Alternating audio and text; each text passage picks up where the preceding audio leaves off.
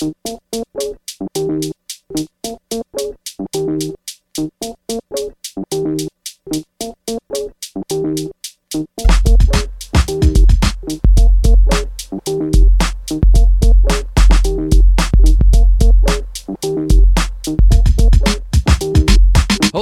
and welcome to the Nomcast, the Netflix original movie podcast. I am your host, Andrew Morgan. You can follow the show at NomcastPod on Twitter and Instagram, or you could check us out on the web at nomcastpod.com. All right, thanks for joining us. Always great to have you here listening to me and my exceptional guests talk movies every single week. So thank you for tuning in. Our last few episodes have seen us cover the end of the October horror movie season and the beginning of the Christmas movie season. But Netflix has decided that for the next five or six weeks, we will be covering the Netflix Oscar season as December is chock full of big name talent in front of and behind the camera, with the likes of Meryl Streep, Chadwick Boseman, George Clooney, and many others taking center stage all month long. But we will kick off that season officially today with a film that has been long projected to be the biggest Netflix project for 2020, and that movie is Mank, the latest feature film from legendary director David Fincher and his first since he released Gone Girl back in 2014. The film is based on the screenplay David Fincher's late father Jack Fincher wrote back in the 90s about the scathing social critic and alcoholic screenwriter Herman J. Mankiewicz, aka Mank. The film stars Oscar winner Gary Oldman as the immensely talented, often cynical, and deeply flawed Mank, who patterns his storied screenplay for Orson Welles' masterpiece after the publishing tycoon William Randolph Hearst, played by Tywin Lannister himself, Charles Dance. The film is supported by a deep ensemble cast led by Amanda Seyfried, who portrays actress Marion Davies, a woman who has to contend with the delicate balance of being a friend to Mank while also being the love of William Randolph Hearst's life. Other notable actors in the film include Lily Collins as Rita Alexander, Arliss Howard as MGM studio head Louis B. Mayer, Tom Pelphrey as Mank's brother and famous screenwriter Joseph Mankiewicz, and the Souvenirs Tom Burke as the incomparable boy genius Orson Welles. Now, what better way to break down what might be Netflix's biggest film of the year than to do one of our beloved crossover episodes with the boys at Mike, Mike, and Oscar? These gentlemen are absolute pros, and their award season centric podcast is first rate. So I'm super excited that we were able to do this episode with them. And just as we have in the past, we will give you the Mike, Mike, and Oscar format, a non spoiler section up top filled with our expectations and general thoughts on the film, followed by a spoiler section where we dissect the film more in detail. We will then wrap up the pod with our grades on the film and what chances we think Mank will have come nomination time for the 2021 Oscars. We will give you all that in just a moment, but first, a word from our friends at Forgotten Entertainment. Another season of Forgotten Horror has come to an end, but as Field paraphrases Al Pacino from Scent of a Woman, We're just getting warmed up! spend the next few months with Forgotten Cinema as season 7 kicks off with movies from all across the decades. We jump to the 70s to talk about The Front Page, starring Jack Lemmon and Walter Matthau. We dive into the 80s with Michael Mann's Thief and the Dennis Quaid Meg Ryan thriller DOA, and then slice into Butler's childhood years, the 90s, with The Last Samurai and The Negotiator. That's right, Field. You're old. So very, very old. Shut up, Butler. Forgotten Cinema, part of the Forgotten Entertainment family. Have those Marvel blues while Black Widow's theatrical release date is consistently delayed? Well, turn that frown upside down because yet another MCU podcast is here to guide you through the MCU one movie at a time. That's right, Mike. Each episode, we break down one movie from the MCU and talk about its connections with the source material, comic books, Which means I get to learn so many fascinating things, like about Alpha Flight. the Canadian Avengers, Who knew? And Moon Knight. a multiple personality superhero. Seriously? And then there's Man Thing. Yeah, not really sure how to explain that one. Pretty sure no one can. Yet another MCU podcast, part of the Forgotten Entertainment family. All right, welcome back. Can't wait for you all to hear our review of Mank with the mics from Mike, Mike, and Oscar. But I wanted to urge anyone listening to check out their amazing podcast. They do an amazing job of keeping Oscar season going all year long with all the news and reviews you could want while filtering it through the Oscar lens. So be sure to subscribe to their podcast, Mike, Mike, and Oscar, and follow them on Twitter at MM and Oscar. And of course, if you haven't already, please be sure to subscribe, rate, and review this podcast, the Nomcast, on Apple, Spotify, or wherever you're listening to us right now. All right, let's get to it. Here it is, another excellent crossover with Mike, Mike, and Oscar for David Fincher's Mank. Give a listen.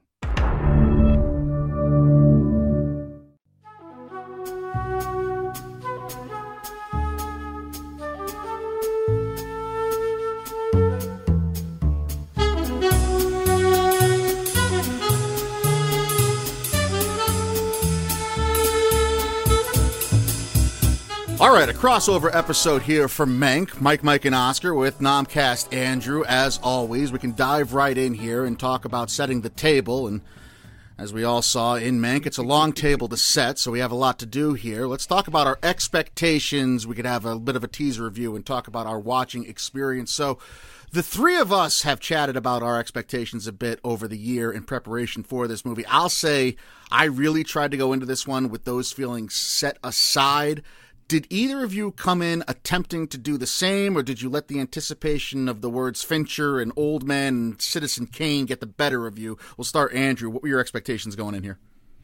Uh, I well, good morning, everybody. Welcome. Uh, thank you for having me on. Uh, the the expectations are so high because I'm I'm an incredibly uh, big Fincher fan, and it's hard to separate those feelings when you're watching something, especially you know, he's not done anything that, you know, when I saw the trailer, there's nothing that looks and feels Fincherish about Right. anything, if I can use that as a as a term. um because he's known for certain things like you know setting mood and you know thrillers with this like stark lighting and you know the certain uh especially now that he's teamed up with Trent Reznor and Atticus Ross I mean he's definitely got even a sound that kind of incorporates the feeling of a Fincher project. And and this is so very different that while I n- wanted to go in going this is going to be very different i also know that the blueprint is still inherently fincher. So you kind of have a certain expectation in terms of mood and some other elements that he's known for. Um, so it's hard to separate those things. So immediately when i put it on i was like this is going to be different. And I kind of I'm the insufferable film critic who's very measured and I know this drives you absolutely crazy, Mike, because somehow I like internalize my high expectations and all my you know if it's if it's from a director I've loved just like you Andrew if I've loved my whole life and I watch his most of his filmography every year I I really suppress all the, and oppress those emotions. So my experience with this movie is much different than you guys I think because I'm not necessarily looking to fall in love with the movie mm. because I'm a little bit cynical in that regard, and especially with 2020, it just it hasn't happened to me yet with a with a movie. Even though I'm kind of fallen in like with this one, you know, I, I I'm really head over heels. You're in the heels. dating stage right now. I'm head over heels, passionately and hopelessly in like with Mank. You're walking through the mall and you're seeing, oh, I think Mank would like that. Yeah, I get where you're at. It's Uh, adorable. It's I, I adorable. will say, Mike, like you kind of threw a little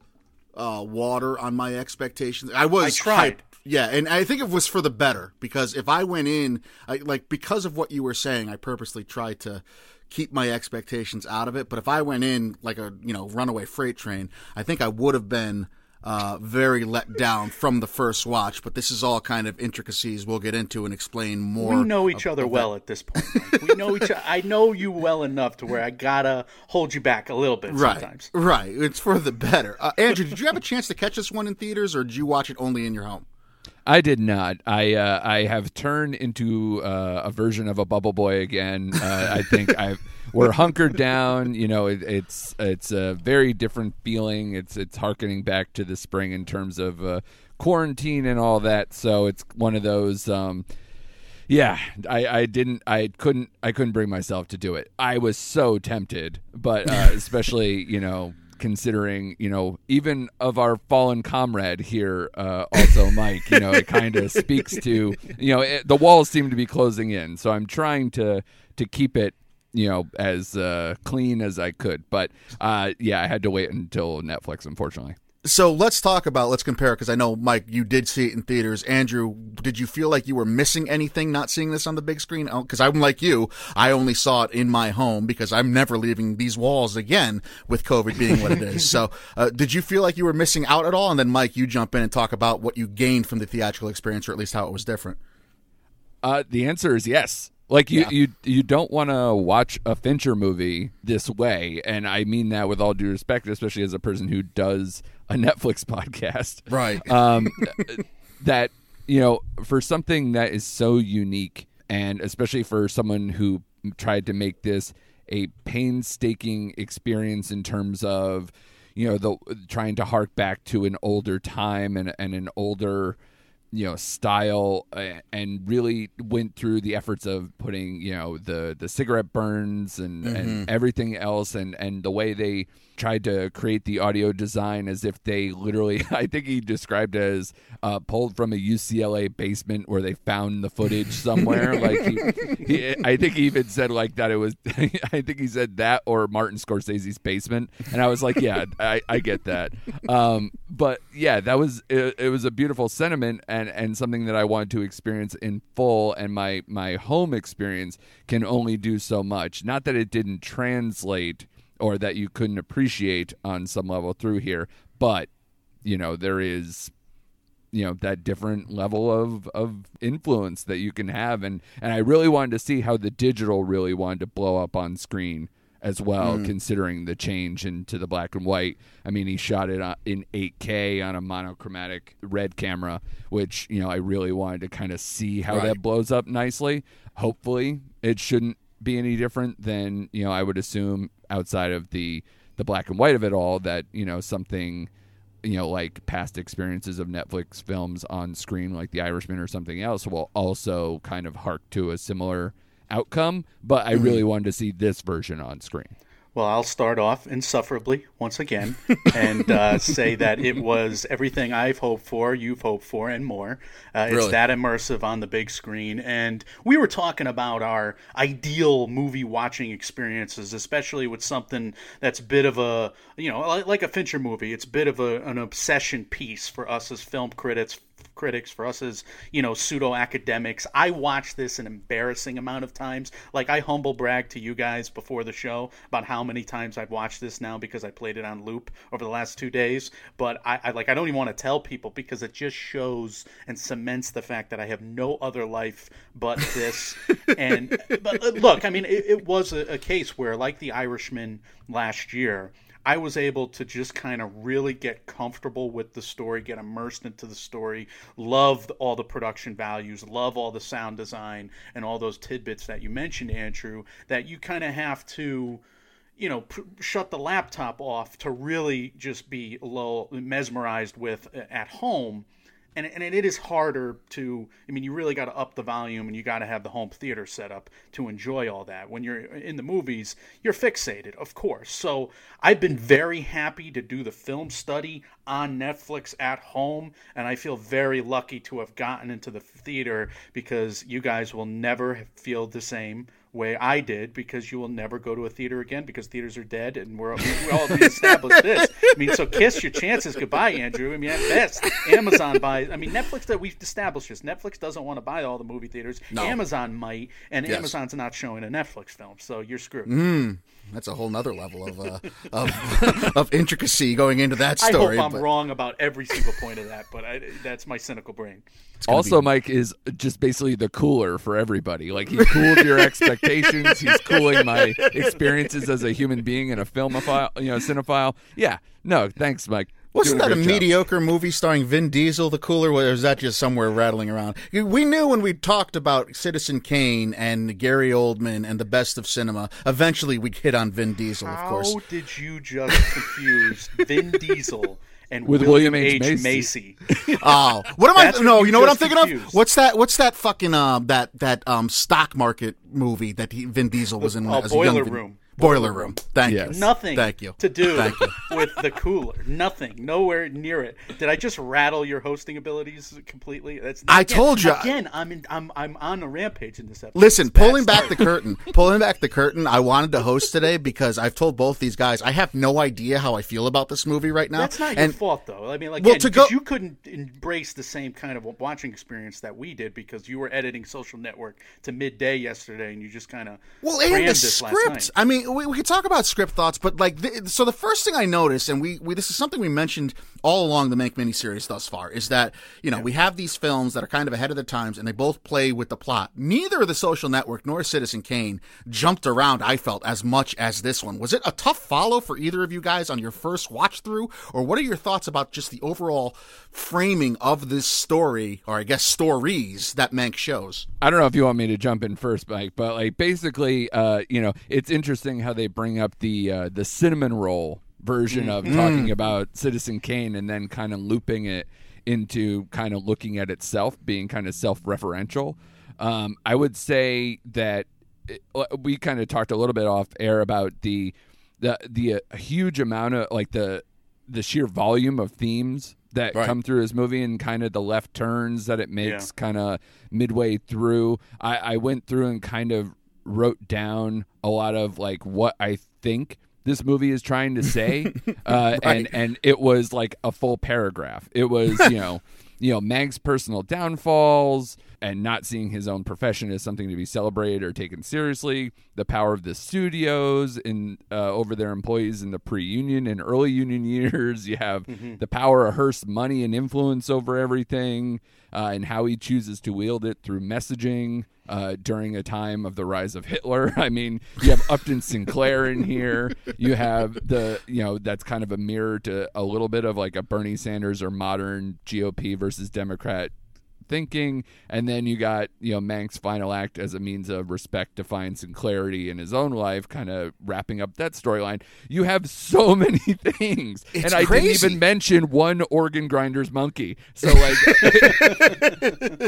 it's a lot to take in So we have a cinnamon roll structure for the social network and a full cinnamon roll for the Citizen Kane. And Mank talks about that being just you know one circular narrative.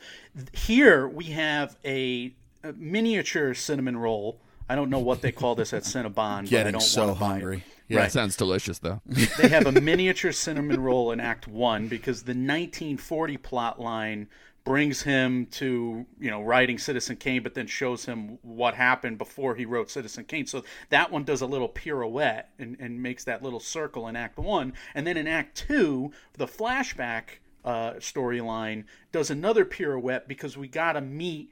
Mank, we got to meet Hearst and Davies with uh, Lederer, Charlie Lederer, the other screenwriter of eventually His Girl Friday, that Mank uses as his connection to the William Randolph Hearst, Marion Davies, San Simeon plot line. That happens, but we also jump back and forth to show like him at Paramount and then show him meeting Mayer and Thalberg and getting to MGM. So there's a pirouette in Act Two. But guys, none of this really matters because the whole movie is centered on a 1934 Californian gubernatorial race, which is not Right. what anybody thought talking about this movie was going hiding to be. the ball in the marketing and all that. Like we talk. I mean, Oh, God, Jesus. Uh, it was, see, it was it's a it's a cool storytelling device, and mm-hmm. I we've seen Fincher use it more successfully. I will say. I felt like, and Mike, you dropped this term in the pre-show. Self-indulgent is the way I would describe some of it because I just felt like it, it, it got a little too crazy back and forth. And you're set up early on with these. The the framing is as if you're actually writing a screenplay. It'll be like interior California, daytime, 1934, and then he just stops doing that about halfway through the movie and just expects you to keep up. That was a because we were jumping around so much. I, I felt like that was a little much to take for me. Did you guys? Either one of you? I, I don't know who wants to pick up here, but did Well- you have problems following the story just the first time through? Yes, but it's also something that goes linear. Like the 1940 plot line goes linear by mid movie, and then, then the 1934 plot line goes linear and really linear, skips but it's ahead also far. not. It's not all the most necessary stuff either. It's a bit. It it goes. It takes itself in directions I don't think it needs to at times. No. Yeah, I think it's not thematically linear, is what I would say.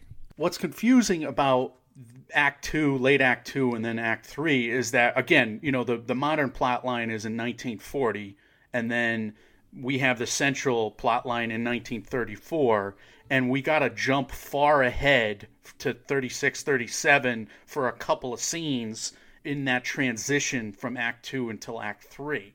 So that that was a bit confusing. And like you said earlier, Andrew, we're talking about World War II and foreshadowing the Nazis of the 1940s. We're talking about the Great Depression and the Dust Bowl and F. Scott Fitzgerald, which is the 1910s and 20s. And of course, bookending it all is this Mank, you know, Mank's last stand as a writer and a script doctor for 1939's The Wizard of Oz. So it's really confusing because you, you know, especially when he takes the uh, the the scene headings off, like Mike, you're saying, Hmm. it's confusing on what are, are we jumping around again? And I, I agree with you there, but I, it does make sense at the end of it if you watch it enough times, like an insane maniac like me.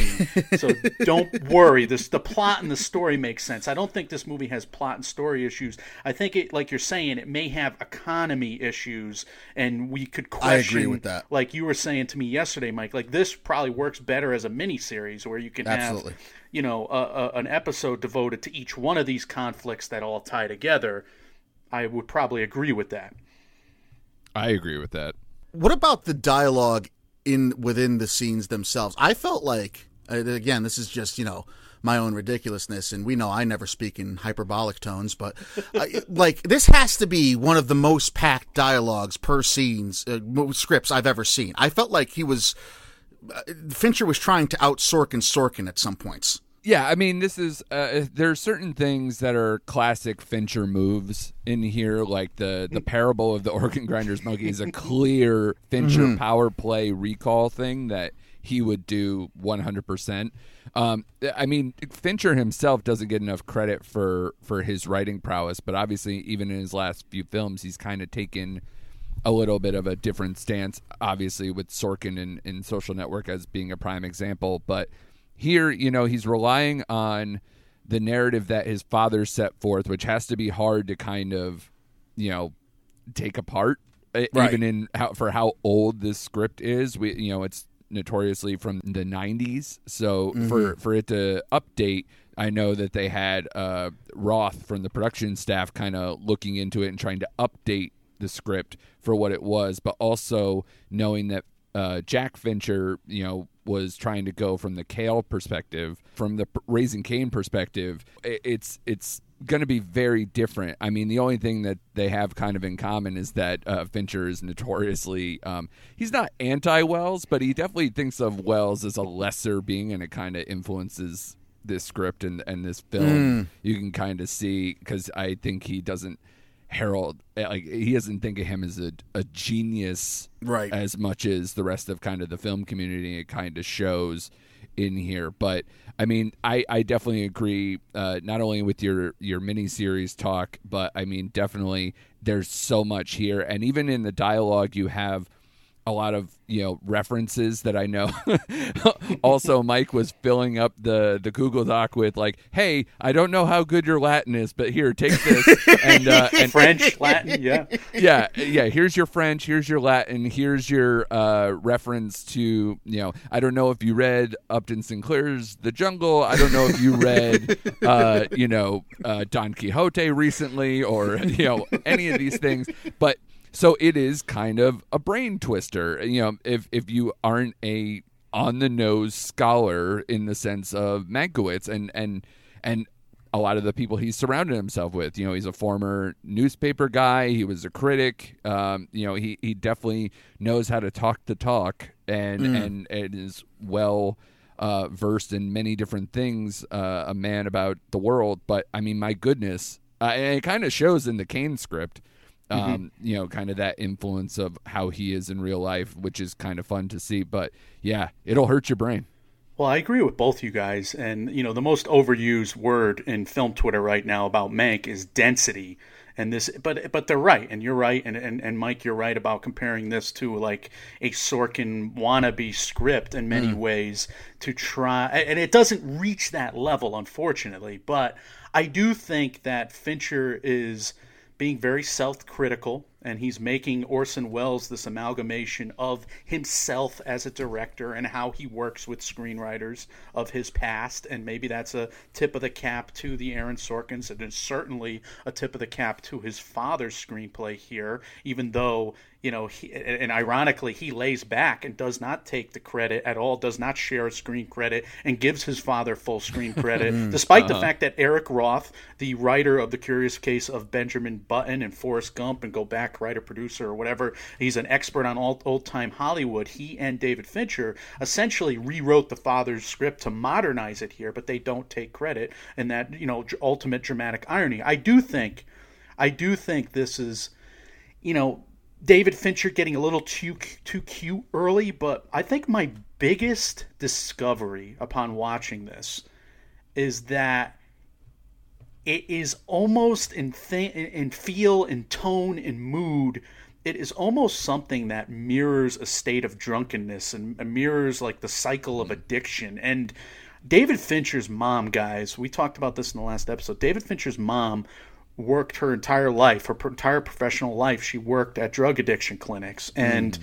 David Fincher's dad, his entire post career was studying guys like Howard Hughes and, and Herman Mankiewicz, studying addiction, studying what his wife devoted her entire career to. And this movie, like, goes from this cute and funny and buzzed act one, this up upbeat act one and it turns drunker and drunker until you you know you have a Mankiewicz who can like feel no pain to the point where in the middle of the movie he makes his gravest mistakes before things get sloppier and sloppier and he can't repair them until the hangover of the next day. But guess what? He's an addict and he has to go back to the drink. So, Act Three, he's still making more mistakes that are going to reverberate throughout Hollywood history and are going to attack the people that he's loved and had relationships with. And alcoholism will get the better of him, not only in Act Three, but in the epilogue. So, this is like one of the most fascinating portrayals of alcoholism and portraits of addiction that I have ever seen. And end of rant. Well, it's addiction on several levels too. I would say. I mean, it's not. It's addiction to fame. It's addiction to political power, and then there's also the the nail on the head addiction that it's dealing with throughout the main character in alcoholism uh, as well. But I, I, okay, Mike. and Andrew, Andrew, maybe you could play the kind of decider here because Mike is insisting that a lot of these things are factual based that the script is on. To me, it seemed a bit contrived that the po- that the p- political speaking both literally and metaphorically the politics of the time going on within the studio and within the gubernatorial race depicted in Mank Yeah. mirror so exactly what's going on in 2020 in terms Right. of unionization in terms of socialism things that haven't hadn't reared their head as talking everyday talking points in America until Donald Trump took office the last 4 years for the most part uh, i- i- do you buy the fact that this was all just happenstance or do you feel that there's any kind of contrivance to work that in because it is a huge part of this plot obviously Well, interesting that we're talking about a movie that talks about messaging in cinema, right? Yeah, I mean, yeah. I- and then we're going to talk about this. So there are a few things at play. I mean, any person who's studied history knows that history ends up being very cyclical, like especially if you talk usually in kind of like 30-year bursts. You go back and you see mm-hmm, how we mm-hmm. just didn't learn our mistakes and things start over, just reinvented through whatever technology we have at the time. And this is kind of a version of that. But at the same time, you know, a lot of these things get filtered, um, and, and a lot of people in the modern day. I, Fincher's not incredibly. Um, hmm, Fincher does his own thing. Let's put it that way. so, so for him to kind of look like he's jumping in on what everybody else is doing would be a false start for me. But the uh, the the the filter of what's going on probably has some influence, you know, in terms of that and the way to shift um, how we can make this a modern take, or at least make this seem more grounded. That's the one thing you guys are talking about uh, Sorkin maybe versus you know something like this script is Sorkin. Even though he is extremely educated, he doesn't talk over people's heads a ton. Like maybe in the West Wing he did more, but the more he kind of goes on, he tries to put things at ground level to make things more tangible for people, the average person point. to kind of get the message. This I don't think served to that purpose, and that's why I think it's one of those movies that I think you have to watch multiple times to truly enjoy and to garner everything that's supposed to go. I don't think it lowers its it's again interesting because we're I can harken back to a moment in this movie where it literally talks about that when he's talking about how he wrote Citizen Kane. So, you know, but I think for all it's worth, I mean, Kane is pretty direct. Um, you know, in terms of its messaging, I don't think it lowered itself, but I think that it's one of those movies that is tangible to the average person. Um, but you know, at the same time, I think you can get what you can get from this movie without trying to think that it's talking over you, but it is kind of talking over you. Well, to your point, in the central exposition dump scene, that is a gorgeous exposition dump if there ever was one, there's French, Latin, uh, Yiddish, and multiple references, multiple references to a Spanish novel, Don Quixote. So, yeah. absolutely it is dense especially the marion davies herman mankiewicz scenes uh, i do think in terms of the critique of old, old hollywood in terms of the political critique that david fincher was a bit empowered by i think this last election cycle by the last 20 years of course. And i wonder if he indulged in that prioritization because I do feel like again he could have devoted an episode to the boys club right and the problems Right. of the boys club and a lot of those critiques are fleeting and oblique and all the xenophobia and all of the diminished uh, importance of the racist uh, threads in this movie and the uh, the obviously the elitism involved uh, I mean the chauvinism. I mean, I, I I'm, I'm getting uh, tripped up here because there's so much that he just gives a glance to here or there, and it, it's pointed and it, and it has Right. teeth. Right? I mean, there. I mean, there's a character in the story that's just ornamental, where you say, "Oh my God, look at what disgusting chauvinist pigs this boy's uh, club writers room must have been if she is ornamental in this scene and it's just terrifying how how that is you know something that would have a ripple effect throughout the industry. But of course we end up focusing on the politics. The we, the, we end up focusing on the white guy problems of the aristocracy controlling everything from behind the scenes and the fake news that ultimately becomes the a plot line. And you have Bechdel tests being failed, and you have underrepresented mm. groups being only, you know, you know, have their, you know, have the hat tipped to them, but not, it's not enough. And I almost wish Fincher had had a whole mini series to deal with each uh, on their own accord. Yeah, I, I I walked away from my first viewing uh, saying, you know, I wish this was Mindhunter and the Mindhunter Manson story was Fincher's movie. I feel like they should have, because I just feel like there's so much to explore uh, within this movie itself. But all right, I wanted to kind of blow out our thoughts on the script because this script, like Mike said, I mean, it is just, there's so much, so dense. Like Andrew said, there's so many themes going on. So I wanted to make sure we had time to investigate that. Let's go on and talk about our production values now. Uh, I think it's a little comical that film has become so self-referential and you can wax poetic about film so much that now doing stuff that we would have killed films for doing back in the day without checking themselves without editing like if we see a cigarette burn on an old film we would have killed it. If we had somebody talking too close to the mic like this like is done in this movie we, we would have killed it for it. And now we're How's kind of that? giving props to all of that. So I, I, I think there's there's cute little things that fincher does. What stood out most to you andrew in terms of the production values here you know, I read a lot about how he tried to, you know, compress and degrade the film to try to get the the look that he was accomplishing. So I was very interested in that. Though I will say, and again, I don't know if it's the the Netflix viewing of it all, but most people are watching it this way, so I might as well comment from that perspective. Is it looks very digital still in a lot of ways and and a lot of it you know especially with some of the uh the focusing and s- like there's one scene in particular and I won't get into the details of course but like the there's a scene with uh towards the end with Davies uh talking to Mank having a picnic. And I just noticed in that like just the separation or lack like this rack focusing that they do where it's kind of uh, you know trying to blur out the back and everything it looks so digital. And, like there and and that's just one of many instances where i was just like god this looks so digital. Um that i think some of what he was trying to go for does suffer in areas but overall i think it is an accomplishment in terms of the look. Um, but you know, if I know I'm on a dealing with the Oscar friends here, so I mean, if if I was to to try to see what the strengths are, I don't know.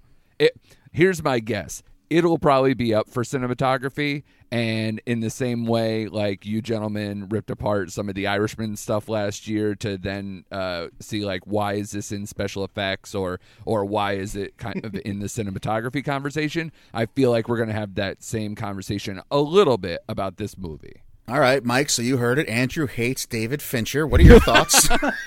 well, to me, the star or the runaway pick in terms of Oscar lensing here is production design. Like to me, there's no Sure. other production design uh, with the the amount of quantity of quality that Mank has. Now, does the black and white diminish its showcase a little bit? Perhaps I would I would agree with that. But I mean, you get to walk through all of the old Hollywood lots. You walk through San Simeon. Everybody just has. I mean, the old cars and and everybody has the uh, the the rooms that are just completely built out. Uh, and even the writer's nook that Mank winds up being at is is really uh, you know lusciously decored. I, I'm I'm almost I can't believe I used that phrase lusciously decored. What the hell is going on with me? I wrote down so much stuff, but then I ad lib lusciously decored. Anyway, what you what you don't see is Mike's doing this whole thing with a monocle and a corncob pipe in his mouth. That's the most pretentious thing I've ever said on this podcast, and I have to, I have to self-reflexively go back and just completely lampoon what I just said because I'm just so embarrassed of it. Anyway, look, I think it's trying to be a mix of modern and old-timey. I think the sound design's a great example of that. Like you were saying with the cinematography, Andrew, I think there it goes in and out of digital, and I think it goes in and out of modern sound design because we have the homogenous uh, 1930s, 1940s voice quality in certain moments, but then in others, he has to get crystal clear sound design because they're walking and talking, and we need to hear everything they're saying, and we want to hear the inflections of Mank's drunken voice and its great drunken acting to have a drunken voice for, and we want to hear Orson Welles and the, and, and the, the the depth of that. Tom Burke impersonation, which really works, and and we want to hear Marion Davies and Amanda Seyfried's voice shine through. So I really love the sound design as being a mixture of both of those things. I love the editing because you get a lot of you know 1940s edits and transitions from one scene to the mm. next, which I love. But there's also there's also some fast moving modern you know it's, it's beyond 12 angry men sorkin type stuff in some of hmm. these dialogue scenes like we just reviewed in the social network where it's cut pretty fast by the same guy and you get that modern feel to it. So i do think they're trying to find a synthesis. I think all of these production values are going to be high in people's top five lists right now and we're going to get into oscar lens in a few minutes but i think uh, I produ- production design is the runaway for me at the moment And Mike, it's- uh, j- sorry, just real Yeah, quick because I wanted ahead. to clarify something on the cinematography. There are certain things that I thought were truly awesome nods to kind of harkening back to the Kane script. Like, Yeah. uh, one of the big things that Kane is notorious for is obviously going through the floorboards to get these power shots and everything else.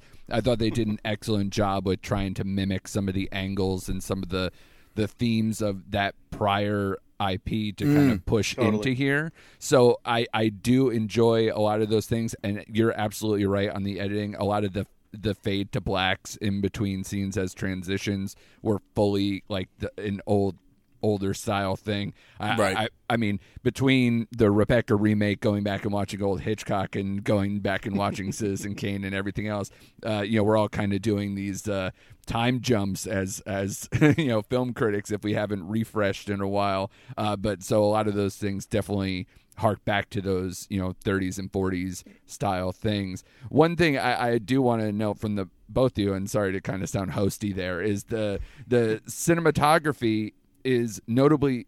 Do you find it to be noticeably different? Like does Fincher's style still come through? Because to me, he he ta- he brings in Eric Messerschmidt, which he worked with with Mindhunter, which Mindhunter had a very Fincher look. I mean, when he's directing, let's put it that way. Uh, when he's directing the episodes, he didn't direct all the episodes, but the ones that he had, you're like, clearly this is a Fincher film, and you know, but he hasn't worked with him prior. All those other movies were done by you know a different cinematographer. So like when you're talking about. I mean, he was the gaffer on Gone Girl. We're not gonna be like, oh, they have such a shorthand. You know, it's it, not to. I don't want to dismiss gaffers. I was that's- just gonna check you on that. I'm not No. lying. I was gonna check you on that. I, I I had him like, wait, wait, he was involved in Gone Girl. it's just not the same conversation in tone but but at the same time gaffers do have a loom large in a in a film like a Fincher film so I don't want to dismiss that especially but I don't know how you know if that influences some of the the difference here that we're seeing not just the difference in camera not just the difference in time period and what he's trying to display. So I don't know if you guys had an opinion on that I think he's worked with different cinematographers though, like like Christopher Nolan. Even though Christopher Nolan's kind of gone more for uh, Hoytema lately with his, his blockbusters, but I do think he's bounced around for a few cinematographers, and and he does like to stay with them for like a couple projects in a row. So that makes sense to me that he would stick with Messerschmidt, who like he you know came up doing Fincher himself. Fincher went from lighting to camera operating, and Messerschmidt went from lighting and, and gaffing to to camera operating. Obviously, you know, breaking out as a cinematographer of the in the last decade or so. So I think. I think that makes some sense. I think Fincher wanted to do something entirely new with this story, and uh, you know, obviously the black and white angle is something totally different for him. So it made makes sense to me that he would go with a fresh gaze, and there and there are a lot of homages to, to Orson Welles uh, that I get. Uh, I'm just shocked, you know, kind of to do an awkward transition. I'm just shocked they went with the original score guys from the Social Network, and I think the best uh, example of versatility is that Atticus Ross. and Trent Yeah. Reznor. Atticus Ross is not from Radiohead, by the way. I don't know why I said that. No, you that addiction. Oh, Jane's addiction to yeah. I said he was the Radiohead guy, but that's the There Will Be Blood guy. Oh, my Vin Diesel comparison ain't looking so bad now, is it?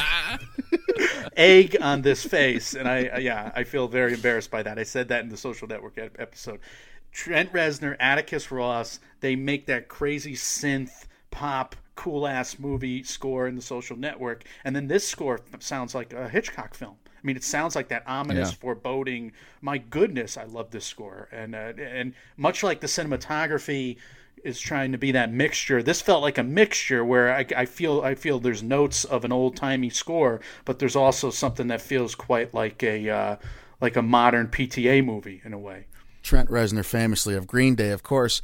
I, uh, I, I, almost wonder if Jack Fincher wasn't involved, and if this was totally left up to Netflix's discretion, if they would have been like, okay, Sorkin, you're going to take the Mank movie, and Fincher, you're going to take the Trial of Chicago Seven movie, because there's, I feel like there's so much Sorkin influence. Like the walk and talking shots for cinematography, I think are are really well shot and well done. There's a couple camera shots in this that are very reminiscent. Never mind to say, like we've been talking about all throughout so far about the dialogue and how it's trying to be so quick-witted and so uh, melodic like Sorkin does. It, it's just funny to me that these two guys ended up doing the other movies, uh, and, and that I think each other would have done just as good, if not a better job of had they had the content at their own disposal.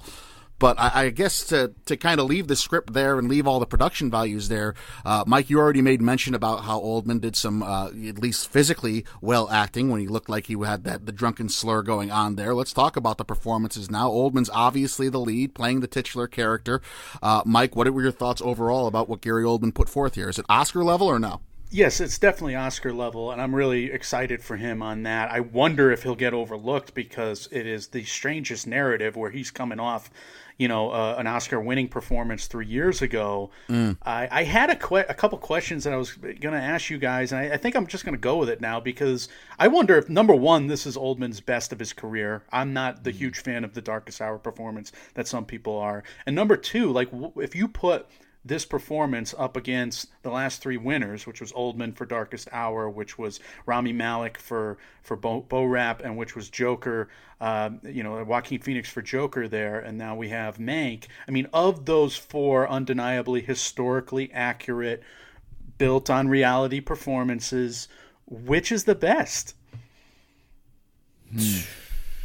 Jesus because I like oh, uh, it's a, it's one of those situations again, like those Leo situations. Like I feel like this is Oldman's best performance. I guess it's a leading question. I should just answer my own long-winded Francis question. So you're saying this is the best of his career? Yeah, I think so. I mean, I, again, I'm mesmerized by it. I'm I'm I'm in the thick of it right now.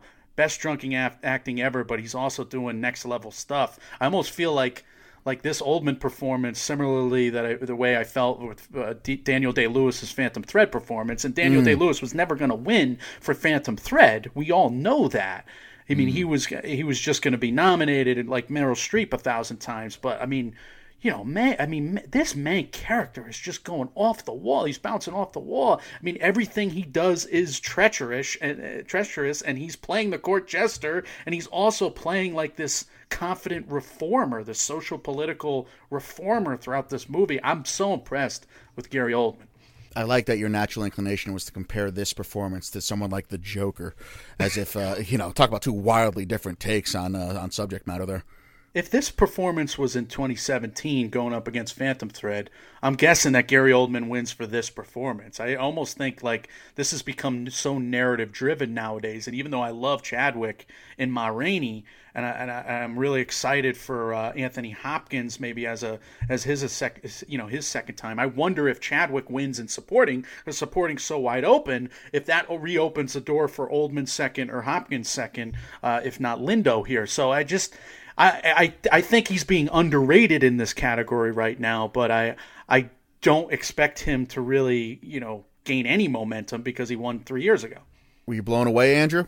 I think it's strongest uh, if if you think about it, just because there's so many themes and so many masters he has to serve here, especially as a drunk most of the time, is, is to do it almost seamlessly.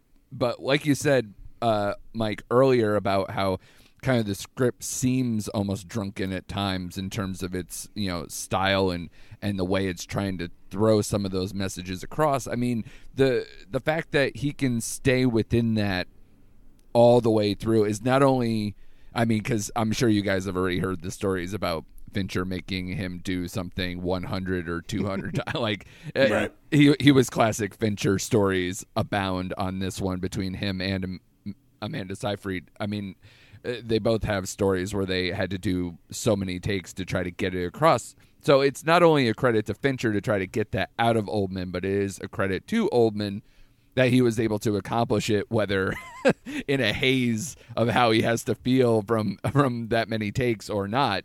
Um, but I would say I don't know. I've always liked Oldman's 90s performances better. I know that might be, you know, uh, something that's harking back to, you know, when I I was, you know, so focused and really getting into movies for the for the first time in earnest. But I mean, I like him when he can turn it on and be more aggressive. These are definitely more subdued roles and something more subtle.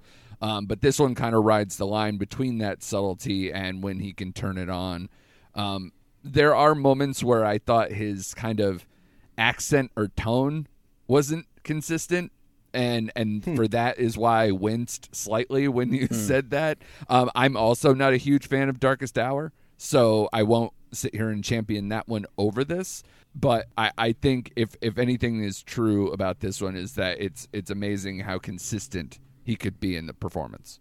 So I agree with you. For a lot, a lot of my issues with this movie are on composition at the end of the day, and it's probably on Fincher as a director.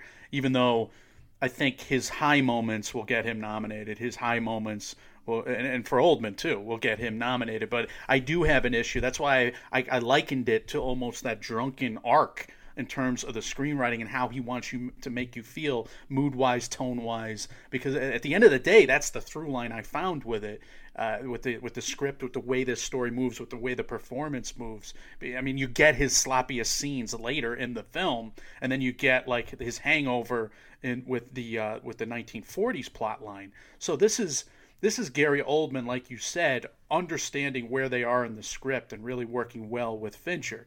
He's also 62, playing 43, It's ridiculous. difficult. Yeah. which is absurd. Which they almost make this like meta joke about later in the film because Tuppence Middleton is in her you know mid to early or early 30s, and uh, you know his brother Joe Mankiewicz is in his late 30s. And how could he be 22 year older years older than his younger brother and that much older than his wife? Unless this is scuzzy, awful old Hollywood stuff, it makes no sense.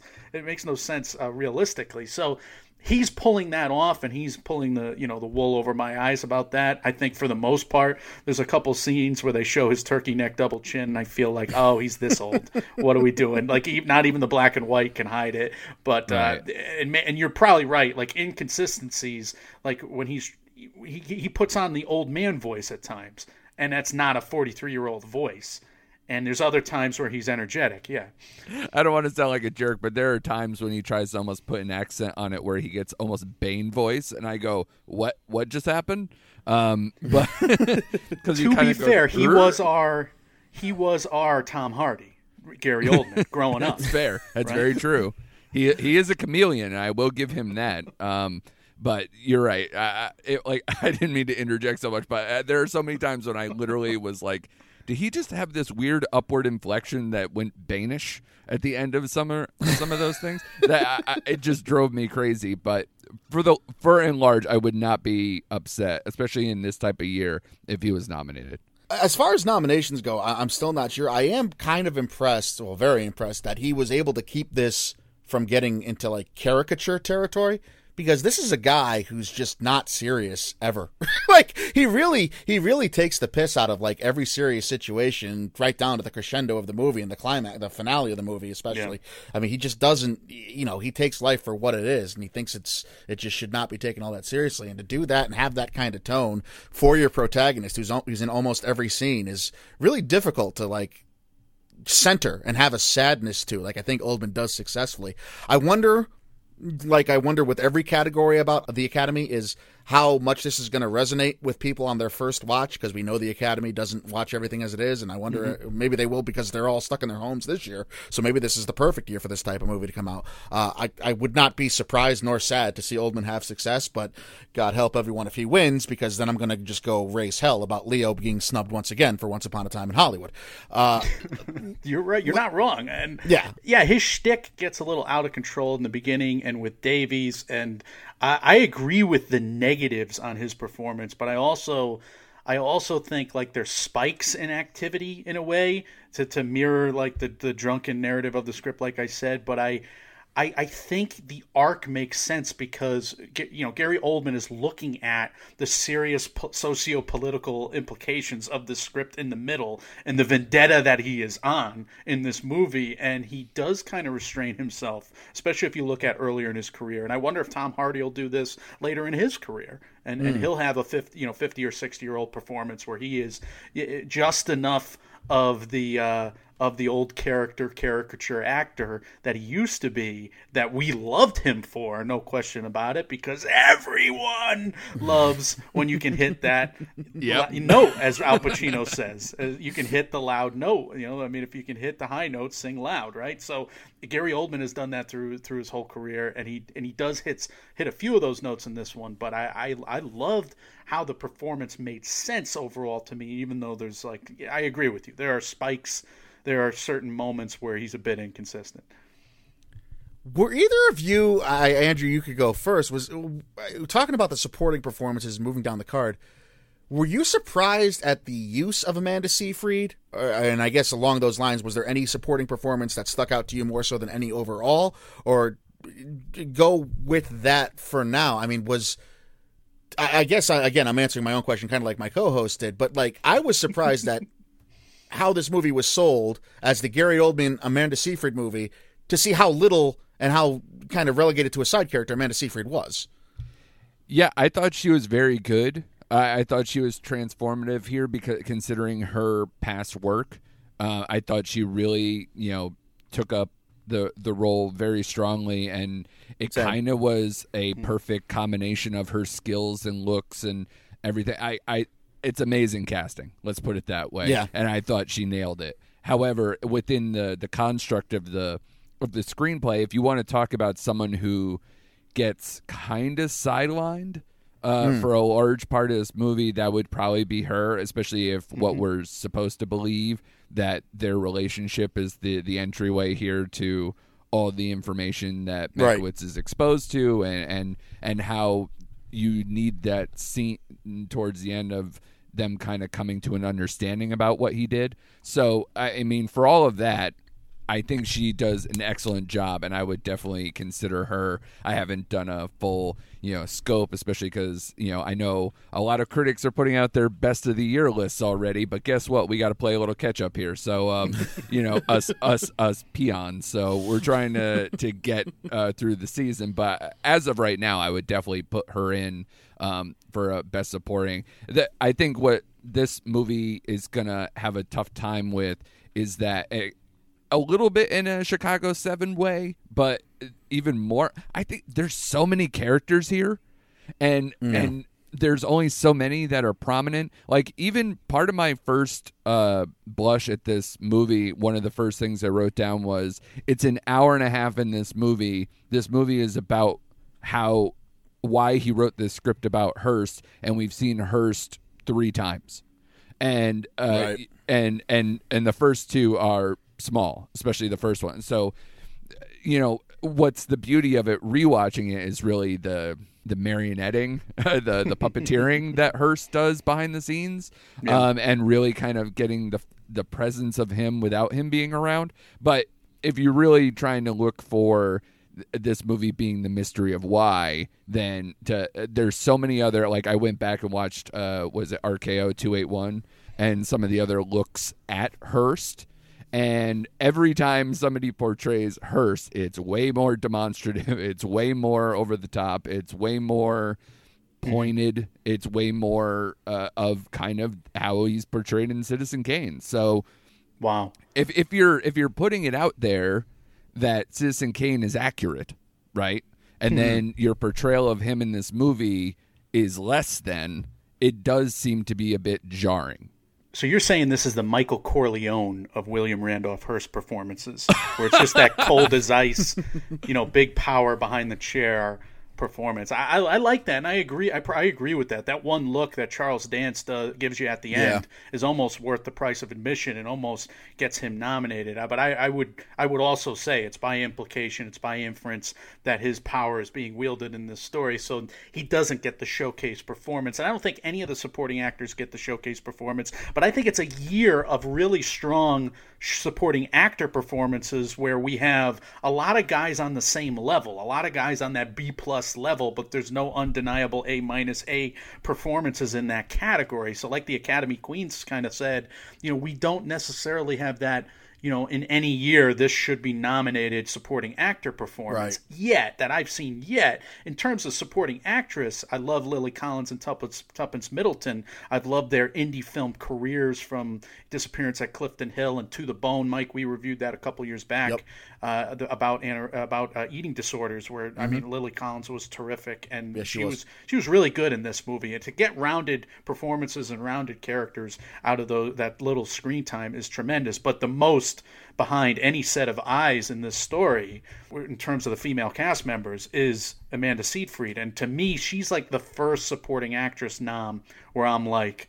This this has to be nominated this year, and probably in most other years, I would be totally. I would love to see her nominated because it's such a cool performance, and there's so much behind that character where you're like, I mean, this is the real, this is another essence of the film.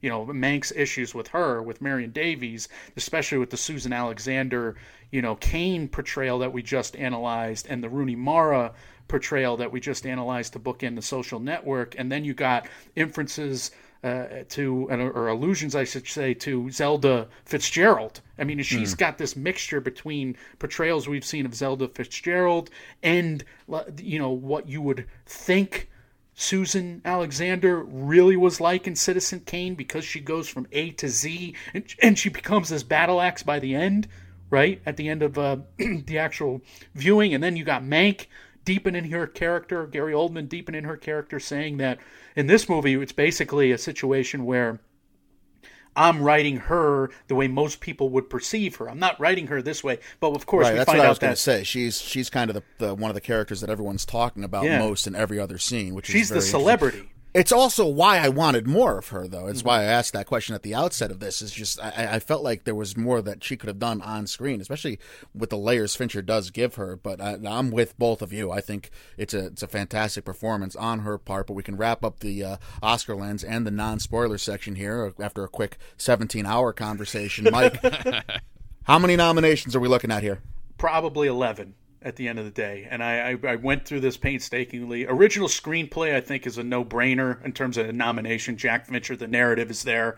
And I think uh, David Fincher, as a, as a best director contender, is very real. To me, like, its best chance of winning right now is production design. Like I said, sound design is also right there. Supporting actress, I haven't seen anything better. Uh, I, I probably would say costumes, I would jump up to six because I think the costumes are really awesome. Seven, eight, nine, ten. You know, picture score, editing, cinematography are probably all on the same level. It's very, very likely in this particular year that I would say they get nominated, and that would make out ten, and Gary Oldman as an eleventh uh, for for actor. Maybe an Arliss Howard, I would say, is probably as L.B. Mayer. That character is just fascinating and has some showcase scenes to him. Very, very if, well it's, done by Yeah, if too. it's not Charles Dance, uh, I mean, I loved Tom Burke. I loved Tom Pelphrey as uh, Irving uh, as Irving Thalberg as well. I mean, there's really there's a deep bench of really good supporting performances in this. Lily Collins, like I said, Tuppence Middleton, but I think I think we're looking at an Amanda Seyfried, Gary Oldman. I don't think I'm going out a limb and saying that they they have the best chances in the ensemble. So, Andrew, let me ask it to you a different way. Does this feel like a movie that's a double digit Oscar nom movie when you were watching it?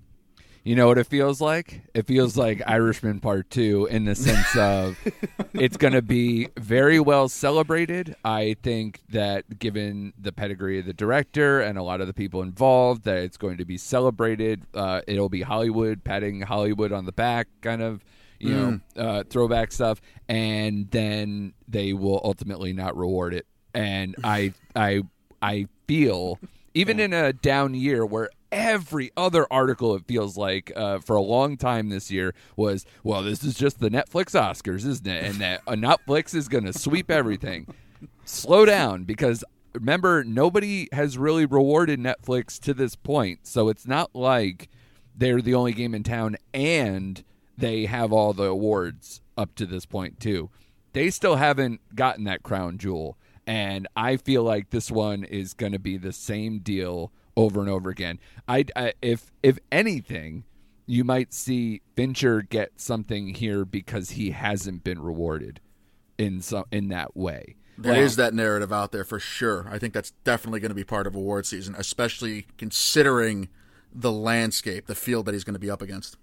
And it's Yeah. his dad's screenplay that makes for the perfect narrative of him winning the director Oscar in a year, uh, you know, in a throwback movie about the, you know, the the fight for screen credit between Orson Welles and Auteur and you know Mankiewicz, the you know the Hollywood lifer screenwriter, you know, uh, what did they call him? Um, you know, loser genius. I, I read in that Variety article, right? So I mean, it's it's it's a situation where it's this very meta Hollywood story, and Fincher, like we said in the last episode on the Social Network, Fincher Fincher is very anti-auteur, and he lets a lot of his you know production heads in, terms of even even though he's the you know you, you think of him as a tyrant he lets his screenwriters shine he lets his you know cinematographers put their stamp their unique stamp on what they do. And Atticus Ross and Trent Reznor I mean I'm sure he grills them and holds them to the highest of standards but you know he is conducting the orchestra like it, again we keep making these references to Sorkin movies but there it is. I mean he's a, he's a conductor of the orchestra in this movie. And you know it, the highs are really really high. And in a year where I don't think you have any of these no-brainer great movies yet I think the no-brainer great stuff that we've seen this year is is in TV and, and a lot of it's on Netflix. There you go, Andrew. But I, I think it's uh, you know it's it's a year where it's a wide open Oscar race, and you got a lot of indie films that are going to battle, and you got a lot of you know Netflix films like this that are going to be on everybody's list. So I, I think it's going to be a fun conversation, Mike, where we talk about who wins because a lot of these movies are on the same tier, and right now it's anybody's guess to how you know the Academy is going to react after this pandemic, after they've been all you know been in quarantine for so long with no campaigns or anything. It's going to be awesome to talk about. Well, halftime here. We can talk about why these things are going to be into consideration and uh, prep for the next 17 hours of this conversation as uh, we go into the spoiler section right now. Spoilers ahead! This is a spoiler warning. Spoilers. Spoilers. Spoilers.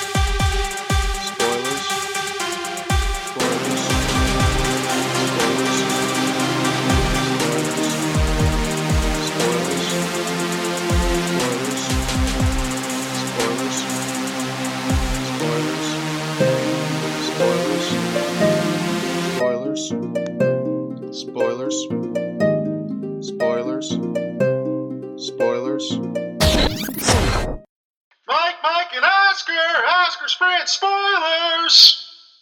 This is the spoiler section of the movie Mank, brought to you by a crossover episode featuring Mike, Mike, and Oscar and the Nomcast. Andrew, our good buddy from the Nomcast, is here joining us. If you've seen this movie already, uh, then you want to stay tuned for all the spoilers we're going to discuss. If you've yet to see it, hit pause. It's on Netflix right now. Go check it out. We'll be here waiting for you when you come back. All spoilers all the time from this point out for Mank. Let's start at the end and where we all knew this conversation would go eventually. Let's talk about monkeys, guys. Uh, did either of you know that parable about the monkey going into this? No. The short answer is no. Did you, Andrew? Uh, not in those exact terms, no. I mean, there's different allusions to a similar thing, but no. It's an organ grinder, which sounds like a deli something or other, but it's really it's really a musical instrument.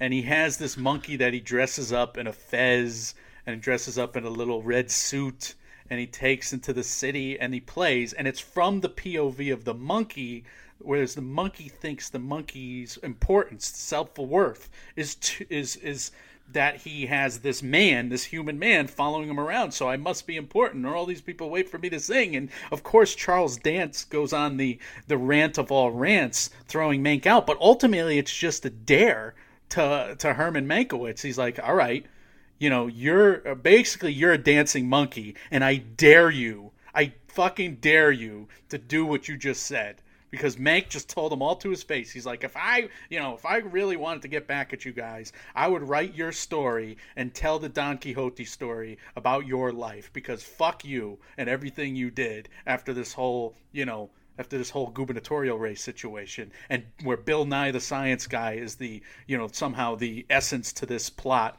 involving Orson Welles and Herman Mankiewicz, right? So, so do you think that was more of a slight to Mank's ego, or do you Oh, think yes. Hearst was more a guy that that story needed to be told about. Like, was Hearst more evil than Mank was egomaniacal? Uh, Yes. For me to say that more clearly. Yes, he was. And Hearst is the power behind any throne. I mean, Hearst is, you know, Trump before Trump, but Hearst is unable to win elections in his own right, especially at a large scale. So he has to pull the strings behind the scenes. And, you know, his, what do they call that, guard dog and LB Mayer just, you know, crushed Mankiewicz in the scene previous, basically saying that Mankiewicz was a lapdog and he was this court jester, right? Hmm. And I just think, I just think Mank, you know, after he pukes and purges, if he feels guilty, right? And he feels guilty, and he says to to this guy that he's been going, whose house he's been going over for almost a decade, right? Who's who's his kind of social friend in many many mm-hmm. ways, and a, a guy he kind of admires, and they they do when they meet each other, they admit to the issues of Hollywood, and they admit to the you know the to the fact that he was a muckraker and he built his career on this and that, and they kind of have this understanding together, and and, and he likes to have Mank around because Mank you know, tells him the truth and he's a bit of contrarian. But the fact of the matter is, at the end of the day, when I really need to put my foot down and when I can't have a socialist who wants to spread the wealth around when I want to hoard it, as Mr. as Mr. Hearst was known to do, if anybody was, you, you can't be saying all this stuff. So I fucking dare you. I dare you to go go ahead and write Citizen Kane. And then the funny part is, and the cool part is to me, that Mank's like, okay, the first time he gets a chance to write Citizen Kane, after he gets benched by MGM, he writes fucking Citizen Kane Right. about this So guy. Andrew, I guess I guess the natural follow up question there is: Did the movie do enough to establish Hearst as this kind of overbearing antagonist who was worthy of being taken down?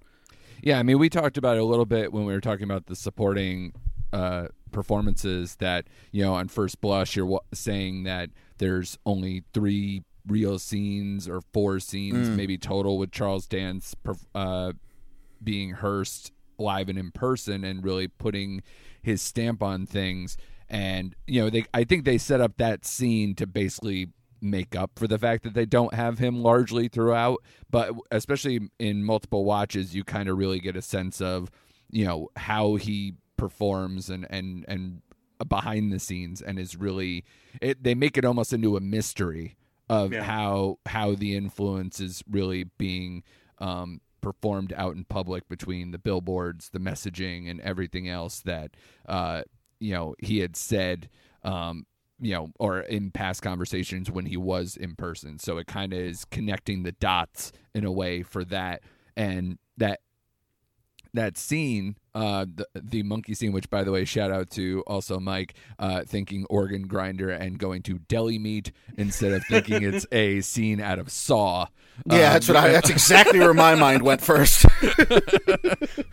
so we all know where our hearts are, so that's okay.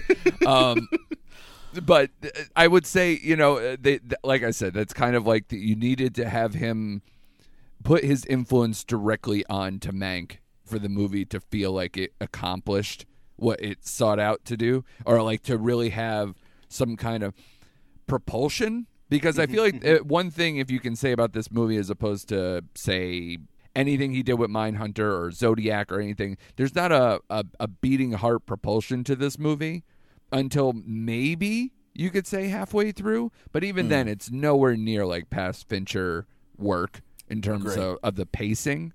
Um, I think because there's so many things and the storyline isn't as streamlined, so I think they couldn't in a way um, because there's so much flashback and there's so many things that just don't fully connect. They're they're serving so many masters. So this is that end scene, though towards the end scene. I guess we'll get to the end in a minute. But uh, that scene with uh, Hearst at the end is basically a makeup for how they perform the screenplay. if if this movie is or if this story is compared to a video game, then here's how it's set up. Like it's almost you begin the movie establishing Hearst and Davies first, and then you move from there and you establish LB Mayer and then Thalberg. and then you come back to Davies and Hearst, and all the while his brother and he his family is caught in the middle, and it's that kind of accordion where they they sit uh, with symmetry on opposite sides of the screenplay. In the end of Act One, you're getting the worst of L.B. Mayer, and I can kind of go through my best scenes this way, right? I mean, at the end of Act One, L.B. Mayer does that disgusting thing, and you get that great line from uh, Mankiewicz, "Not even the most disgraceful thing I've ever seen." I was I laughed out loud at that moment, and I loved it. But uh, you know, Mayer is shown his true colors are shown not only in Judy fr- from from last year, but are shown here where he doesn't pay anybody their their due worth after he lies to their faces in that moment. Some of the best cinematography of the movie. But then we deal with the power behind you know that lieutenant of the of the big boss, and that's Thalberg. And Thalberg in those two great scenes, you have Thalberg basically telling Mank, "Hey." You got to give your 10 bucks because we are unanimously Republican and we're all donating against Upton Sinclair. So Mank, you have to you, you we can fire you for this if you don't do that. But it's it's crazy because, you know, Thalberg understands in that that moment that this is you know William Randolph Hearst's guy, and William Randolph Hearst is paying half his salary, as we come to learn. So he can't fire Mank in that moment, but he has to look tough with Mank, and he gets the worst out of Mank there. So Mank tries to tell him off, and it gives him un- unknowingly gives him the idea to make the fake newsreels and this is like the again when I said that uh, you know Oldman and Mank's character feels no pain in the middle of this story. This is what I meant. Like it, this is the the gravest mistake he makes when he gives the strategy to Thalberg of all the fake newsreels and inadvertently lets him ruin the the election, steal the election. And in the follow up scene, you have Mank watching all the phony newsreels, and he storms back into Thalberg's office, and Thalberg twists the knife, and he, he basically pays Mank for the idea. He gives him his thirty pieces of silver, right, and forgives his twelve thousand gambling debt. And for a guy that's making twenty five hundred a week, you know, one hundred and thirty thousand dollars a year, I mean, the twelve k d- gambling debt is big, but it's not huge Right. the fact that that gets doubled or nothing, you know, later on from the sour grapes from Mank and it becomes 24K is great. But also here, you have the inversion of the last scene. The last scene, Mank actually inspired, inadvertently inspired Thalberg to do his dirty work. But then you have Thalberg inspiring Mank to do his his da- dirtiest. And Thalberg says, if only, you know, how formidable people like you would be if they gave it the office. I'm who Yeah, I am who I am. Oh my god, I love that, and he inspires the third, you know, the the second half of the movie from Mick. And Andrew, I know you, uh, as far as going to the actual finale here, speaking of great lines, you had maybe not one of your best, maybe it was one of your lowlights. I can't, I, I'm not sure how you want to put it, but you had issues with how that was framed and used at the end there. Yeah, I mean, I I would have loved if somehow they were able to kind of either end on something uh, short at best after the scene with Hearst Um, because I think that's really the the poignant part of the story and really mm-hmm. the kickoff point or at least the the real last nail before he writes Kane. So if mm. it, it's as, as far as at least the flashback is concerned, that's the last deal. But to go so much, you're going almost future tense afterwards, and then Yeah. finishing on all the Oscar stuff. It felt either like that the Oscar stuff was too long, or that they were they fell in love with that line that I did see in the research beforehand about you know uh, how he uh, accepted this in the same way that Citizen Kane was written, you know, by himself, basically, uh, to Yeah. paraphrase. And you know, I think they they wanted to end on that note, but it's it's more or less to end a movie like this on an fu to Kane or excuse uh, to, To Welles, Welles. is to you know kind of not serve the script as well and that's where I wonder if they could have done something differently there. That's my only critique of that. But, you know, like I said, when you have a movie that's serving so many themes, it's hard to know how to maybe stick the landing. I love that critique, and I, I would agree. Like the, to me, the most overlong issues with this movie are the prologue and epi- epilogue of it, and it doesn't really fit, even though it's kind of fun. I mean, it's fun to see him at Paramount and the greatest, you know, Frankenstein movie improv pitch in the world because they're fucking off all day. Well, this boys club, they're messing around, Yeah. and but and they're that, not yeah. they're not prepared for that pitch meeting, and they go from one guy to the next, improv improvising this bullshit, you know, Frankenstein. Uh, and throwing the the studio executive catnip at the. It's about the fault of man. You And it- see, yeah, it's it's contrived because it's ultimately going to basically talk about William Randolph Hearst and Citizen Kane, and it fits Right. thematically. But he kind of falls in love, and it's very indulgent in the setup. And then, of course, you know the the story with with Welles is fun, and it's what we expected going into this movie. But it really only is the cherry on top. I mean, the Oscar stuff, I love it, but it, thematically, it's it's different than the through line of this movie. I mean, he tried to tie it in with the whole "this is Hollywood" and "this is movie magic" lines that uh, both Welles via the uh, radio broadcast and interview and "Kiss My Half" Mank, and I I, li- I liked all that stuff. That's fun, but it doesn't fit the you know the, the I mean that, that should have been a Trump criticism in you know the finale to bookend the film, and it's not. That's why I said it's not the full cinnamon roll that we saw in the last two movies where Erica and uh, Erica and Mark Zuckerberg have their thing beginning and end, and of course Rosebud is at the beginning of end of Citizen Kane, so that's different. Speaking of Frankenstein, we're kind of combining best and worst here as we go. So I can, uh, I'll, I'll just interject. I, as far as issues and lowlights, I, I didn't have that many other than the general frustration I was feeling. And again, I think again that's also just a, a, symptom of only having watched it one time through. I think this is, I agree with Andrew. This is something that demands a second viewing. The exposition dump in Act Two of the introduction of Upton Sinclair and how he's not going to be used as the only thing that anyone in this generation knows Upton Sinclair to have done. like how he's going to be a completely different character than anything you know him from, and you just have to kind of play catch up. I thought that was a bit of a, a missed opportunity for this movie as well. I don't know if you guys have any thoughts about that or any other highs or lows you kind of want to get into as we're uh, piecing this together as we go here. I think he wanted to use that time to also kind of round out the conflict or the eventual conflict between Marion Davies and Mank, and and then again at the end of Act Two between the writers' room and Shelley and Mank, where it's it's look, it's not Halloween six or whatever Halloween where they just go down the elevator. I mean, they're walking through San Simeon, but you're, You're right. saying you're saying Citizen Kane isn't as good as Halloween Six, is what I'm hearing. I'm saying Mank isn't as good as Halloween Six. No, I think uh, right. Mank is. Uh, you're enjoying the wonderful scenic walk around the uh, the, the San Simeon, and you're Mm-hmm. basically establishing at the end of all of that. You know the the heavy flirtatious, sexualized, sexually charged flirtations of the beginning of that scene ends with this joke about Mank saying "Let her alone," right? You know, hmm. and that that joke is basically saying, "I'm look, I'm too old for you. We're friends."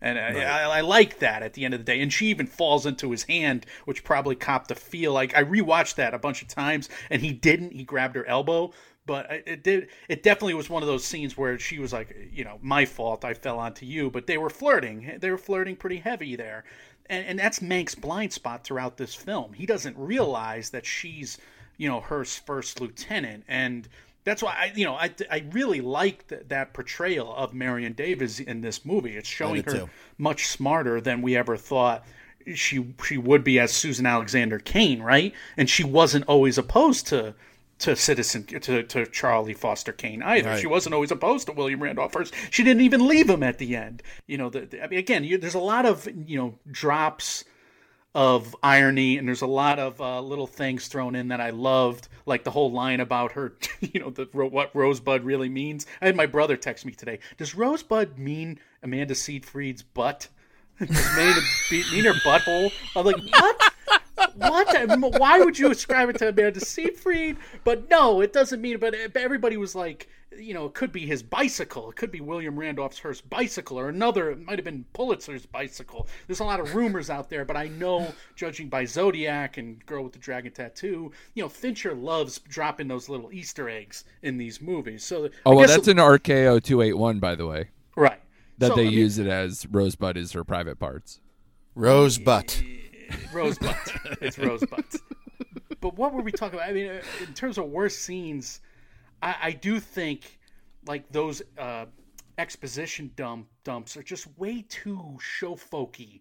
I mean, there's literally when he meets Marion Davies for the first time again, they're talking about that Brooklyn party, and there's the Flatbush line, there's the arm wrestle line, where mm-hmm. it's a, a, a lucky break or whatever. And there's like five puns in the first three lines of dialogue, and I'm just like, nobody talks like that, not even show folk. That's what I'm saying to myself. I'm like, there's no wonder he did that 200 times because on the page it didn't work and it was just totally unrealistic. So of course you're going to try and make it work and force it. I don't think it worked at the end of the day, and it's unfortunate.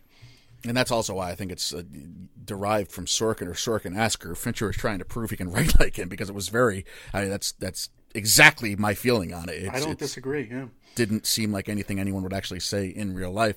Uh, Andrew, anything else stand out for you? You want to touch on anything that really uh, grabbed you about this movie in terms of best, worst scenes or themes?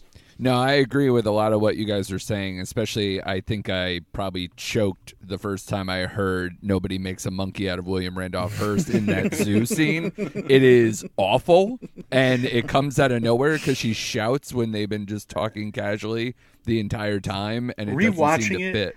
It's basically she does that every time she walks by the monkeys because the monkeys come up to her. She must have done that every time she walks by the monkeys. Is my guess. I see. Okay. Yeah. Well, Yeah, I, one of those I, I. I feel it doesn't come across as well, but sure. No, it doesn't. Uh, I don't. I, it's silly. It's a trailer line. It's a soundbite. One hundred percent. I felt manipulated, and that's why I guess I felt that it was worse than what it was. But it, absolutely, if you fall asleep on that conversation, you miss almost all the setup for what is to come uh, outside of that the the conversation where uh, you know Irving gets the tip from Mank. I mean, literally, it's it's all set up right there. Uh, especially as uh, the follow up to the uh, first Upton Sinclair conversation.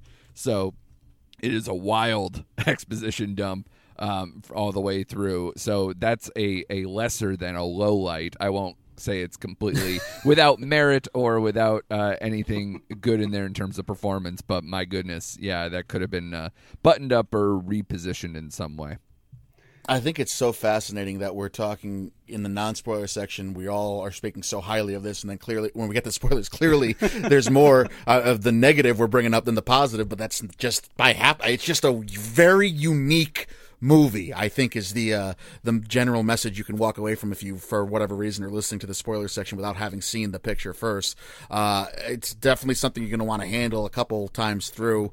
Uh, I don't know if we want to go right into final grades now and start wrapping this up.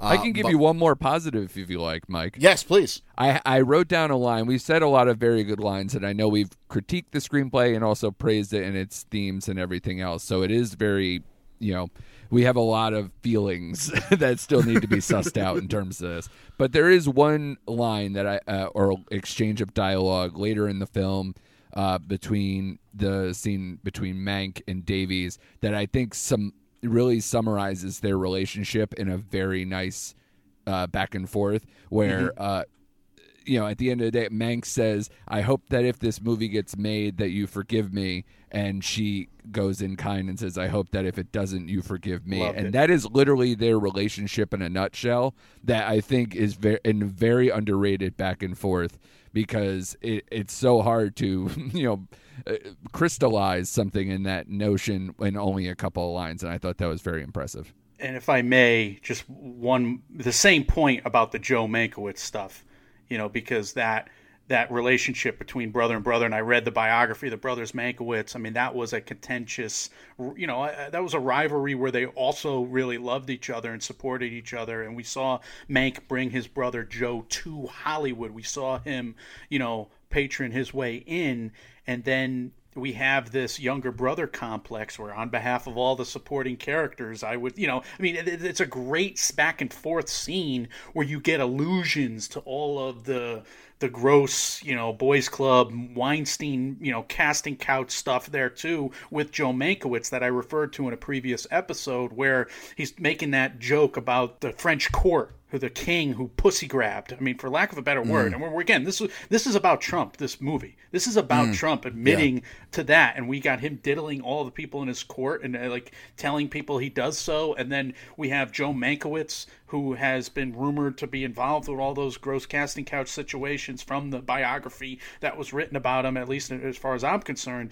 we have this you know this gross joke being made that leads him out of the Wizard of Oz, you know, probably the second best thing that Mank ever contributed to, into this younger older brother thing where Mank is like trying to encourage his younger brother younger brother and say I'm finished. You know, it's your time now. And then the younger brother comes over the top with that and he goes, "No, this is the best thing you've ever written."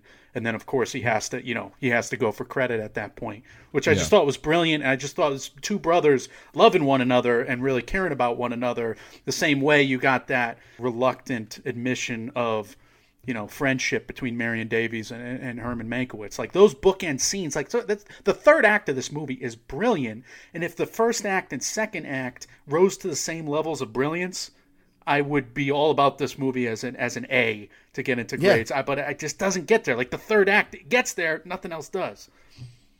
I wonder if it gets muddled into again, and this is something Andrew and I talked about uh, off off recording too. It's just it's there's so much here. It should either be a mini series or Fincher should have just stuck to that one through line, uh, which I think he could have done uh, more successfully. But all right, so I, I it's not an A for Mike. We know that. I can go first. I still have no idea what I feel about this movie for the most part. I'm going to be play it safe. I'll give it an 84B with a question mark and also you know an asterisk next to it, uh, subject to change higher or lower depending on how many more times I take this in and watch it. Uh, Andrew, what do you think for grades? I, I was with you, Mike. I, like I told you, I think at some point I forget whether it was on or off, but it's like I'm you in the future. Where Right. like it's uh, when I first watched it, I was definitely having so many mixed emotions. Some of the stuff, uh, the critiques still hold up over multiple views, so it's not going to be an A from me either. Um, but I will definitely say that it does increase uh, my respect for the screenplay and the themes and everything else as it more clicks in over time and really cementing some of those scenes that really work. Um, so I would probably say, uh, God, I would say maybe like a, a high B, low B, B plus. So like in the 86, 87 range Okay. for me. And is this Uh, higher or lower than Chicago Seven for you? God. That's the big question, especially for Oscars conversations. I yeah, would say. I mean both flawed. I, I obviously, uh, you know, I'd, I'd love to say my my my next few sentences will influence anything, but I would definitely say if we've looked at what has worked on the Academy over the years, that something like Chicago Seven will work on them more than Mank.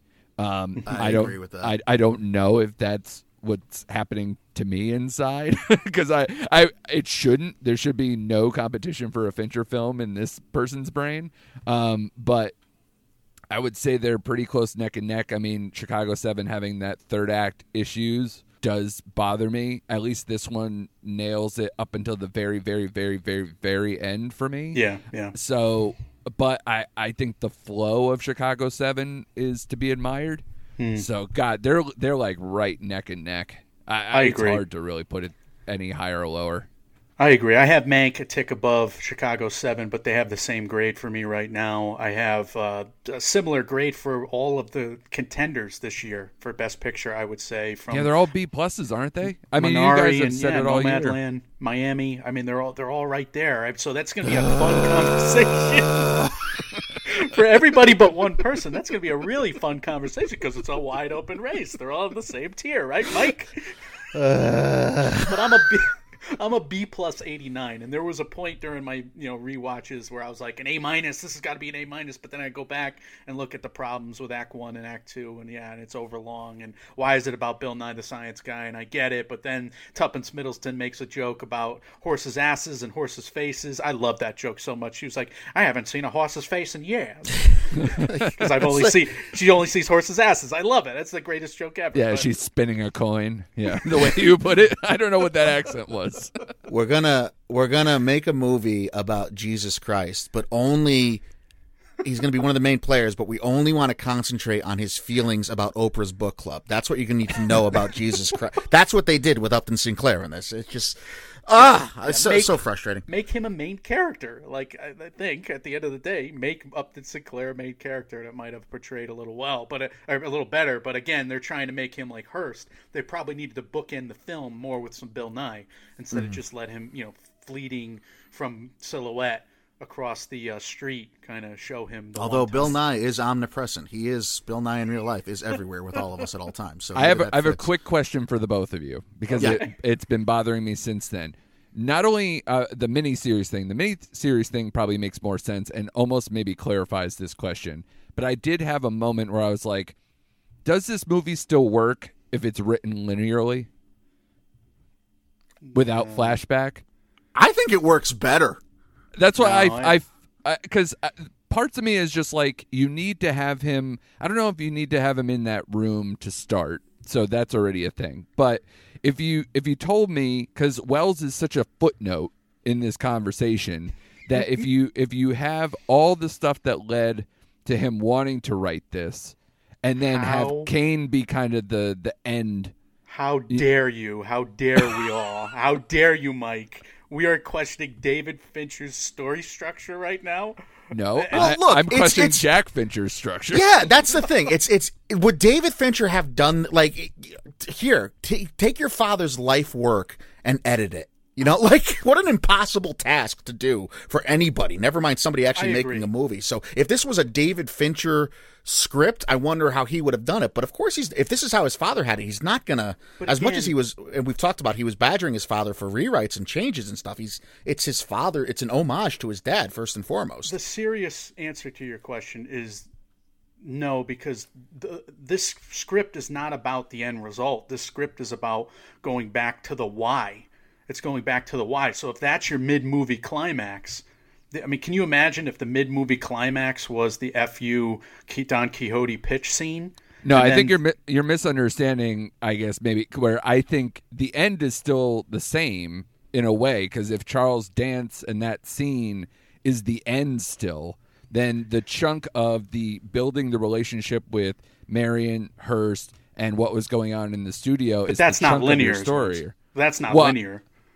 But mean- all well, if you took all the flashback and put them back to back to back to back and made them solidify all those themes, does it not become No, linear? be- be- because no. but- Well, if you made it linear, if you if you made it timeline, the middle of the movie is telling off Randolph uh, Hearst and the organ grinder's monkey. That's the middle of the movie, and then you do all of the, you know, 1939, 40 stuff, and you go to the end where he basically has all the uh, conferences with his brother and everybody's saying don't make the script. I, that doesn't work at all for me because the you know, the, yeah, you have a good scene with Welles at the end uh, on the heels of a really, you know, two good scenes, like I said, with Davies and, and Joe, but it, it doesn't have the same back and forth. Like I thought that was a brilliant, brilliant cross cut of a finale where he kind of did half the uh, scene with uh, Dance and then half the scene with Burke, half the scene with Hearst, half the scene with Welles, and I, I thought that was I really ratcheted up. And I was that's why I was like fucking a at the end of this movie. I was like that is a badass back and forth. That's a Fincher like back and forth.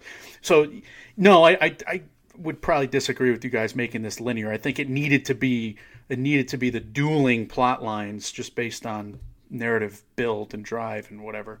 Would it have been a better movie if if Welles was just a figment of Mank's imagination and he started a club with him?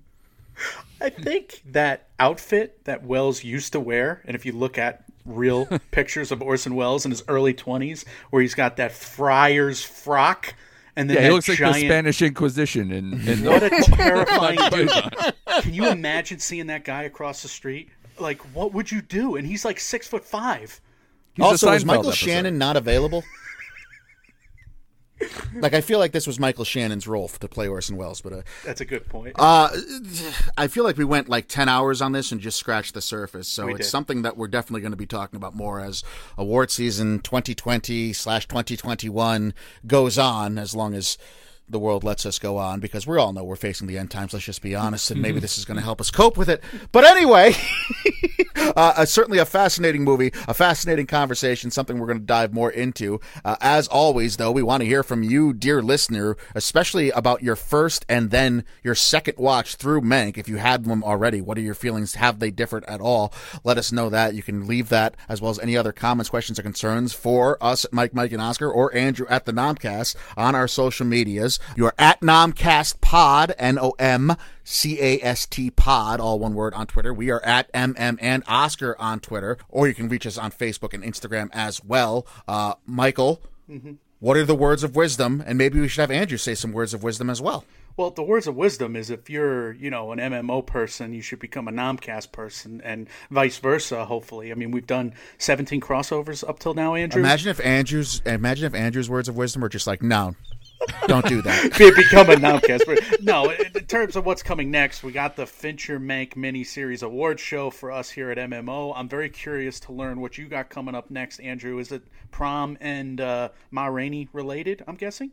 Of course, yeah. I, it's you know December is their you know Oscar dump, uh, as it were. You know, like they tried to do in uh, a kickoff with Hillbilly Elegy. We we disavow that one and we just move right on to December. We put our foot down. We put our foot down with that one, and we didn't Yeah. even put it on our feed. Like, yeah, it's got to go to the movie marathoners and go to the Nomcast to listen to those skating reviews. Yeah. So we we have you know now have moved on to December. So it's this is now the unofficial or official kickoff to uh, the uh, the the onslaught that Netflix has Yeah. coming up between this, the prom, Ma Rainey, the Midnight Sky from George Clooney. Uh, you know, Pieces of a Woman as their acquisition piece that's coming on the first week of, or first or second week of no, uh, excuse me, January. Uh, so you got a lot to look forward to in the coming weeks from us. Uh, you know, it's probably some of the best time of the year, and the way they keep acquiring things and moving things through, you know, January is a lot less boring than last year. So with the the pushback to Oscar dates, they're ju- probably just going to keep adding and adding and adding, especially now with the increased competition from Warner uh, and HBO Max and of course Disney with Soul and everything else that they're going to uncover. So, yeah, it's going to be a big time thing there. So, a toast to you guys to film criticism on our terms. hey guys. Blah, barf, every all over the Put perfectly, Andrew. Uh, guys, as always, when reality sucks, you can come watch something and break it down with us. We think, we hope, anyway, we were able to provide you with some guidance. Uh, we are Mike, Mike, and Oscar, and the Nomcast trying to make award season year round without the stuffiness. We will see you all very soon.